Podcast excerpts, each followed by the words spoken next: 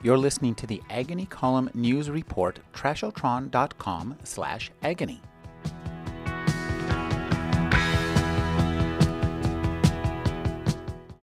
Jennifer Senior's new book is All Joy and No Fun.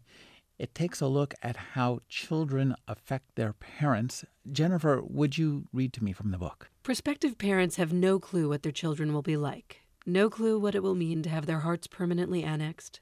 No clue what it will feel like to second guess so many seemingly simple decisions, or to be multitasking even while they're brushing their teeth, or to have a ticker tape of concerns forever whipping through their heads.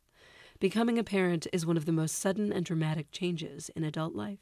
Jennifer, you undertook a very interesting approach to this. You decided to study families in the wild, so to speak.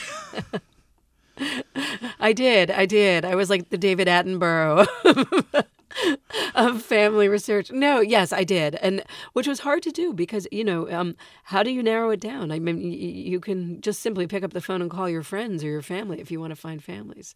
So I had to systematically run around and try and find good families to look at. Tell us about the EC. FE. Well done, sir. So I eventually settled on this statewide program called ECFE, um, the Early Childhood Family Education Program in Minnesota. 90,000 parents pass through it every year. Truly amazing.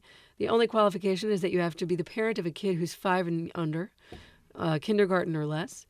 And they have these classes that are generally weekly for parents of these little, little kids where they both tell you how to do stuff better, but also they give you time alone as parents away from your kids. Professionals take your kids off your hands, and you get to hang out in the company of other adults and just be for a little while and like let down your hair. So that was a great place to take notes and find the families I wanted to talk to and just sort of uh, you know get get get a sense of what the questions were and what the challenges were.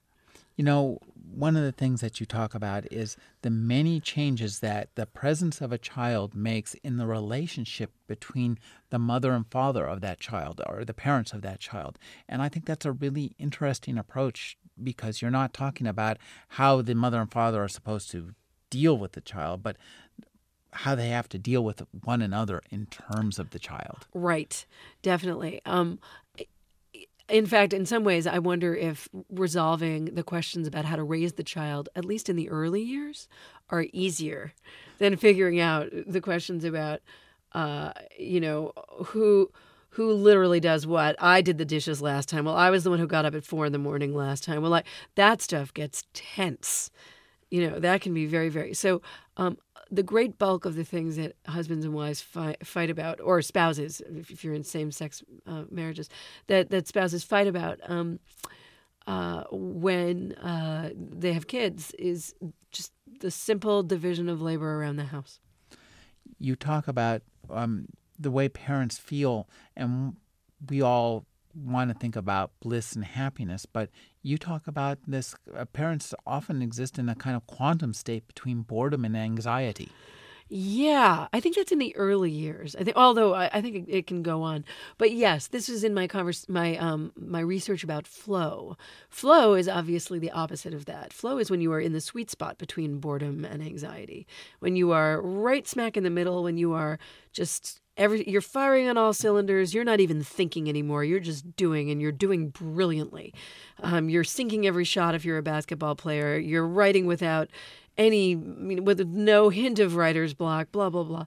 Um, with parenthood though often um, it's quite syncopated. It's not. I, it's not necessarily flow. You know, there's a lot of anxiety, and then there's a lot of boredom, and then there's a lot of anxiety, and then there's a lot of boredom.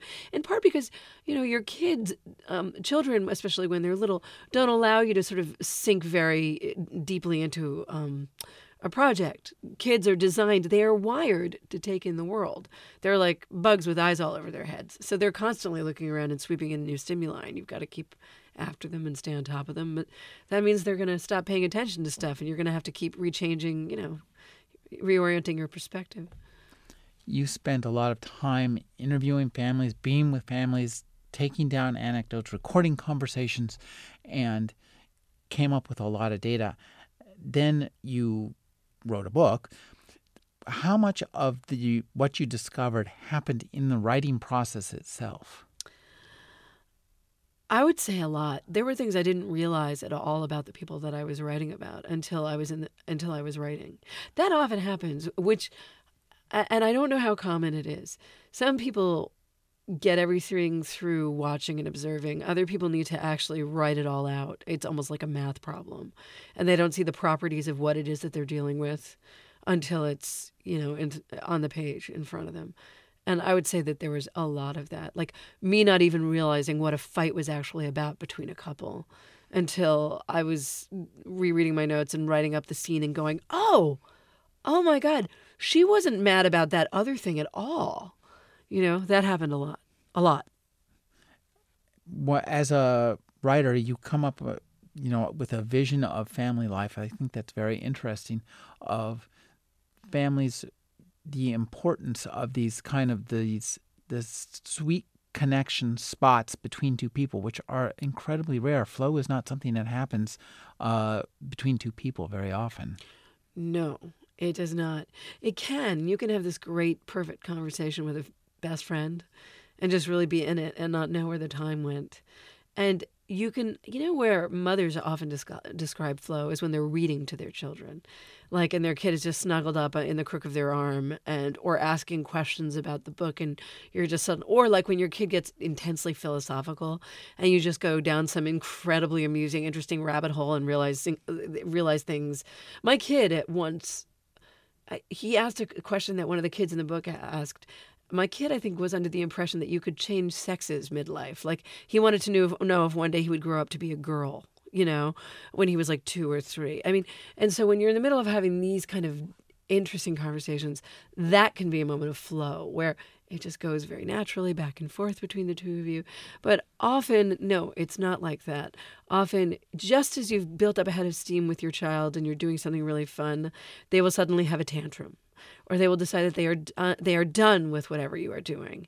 Or their shirt will itch them. Or they will decide that they actually are mad at somebody. Or you know i mean anything can happen you know with a small person. And one of the, the mistakes we often make is to think that that small person is actually an adult and has the reasoning facilities of an adult never try and have a rational discussion with your two year old it will not go well or a three year old, or for that matter, a six year old. I mean, the problem, right? So in a nub, the prefrontal cortexes, cortices, whichever one you want to say, of our um, children are immature, particularly toddlers, but you know, and little kids. And the prefrontal cortex is responsible for a lot of adult stuff like planning, like reasoning, like controlling your impulses. So, yeah, you know, um, here's a here's an example. You tell your kid that they can't have a cookie now, but they can have a cookie in an hour from now. But they freak out. They want that cookie right now because their prefrontal cortex is not developed. So they don't understand what an hour from now is. They can't even that's not consoling to them. They live in the permanent present. So uh, they don't understand that the world is long and filled with cookies.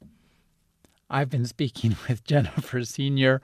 Her new book, is also long and filled with cookies. It's called All Joy and No Fun. Thank you for joining me, Jennifer. Thank you for having me. Long and filled with cookies. That ought to be like the that, that should have been the jacket copy. That would have been awesome.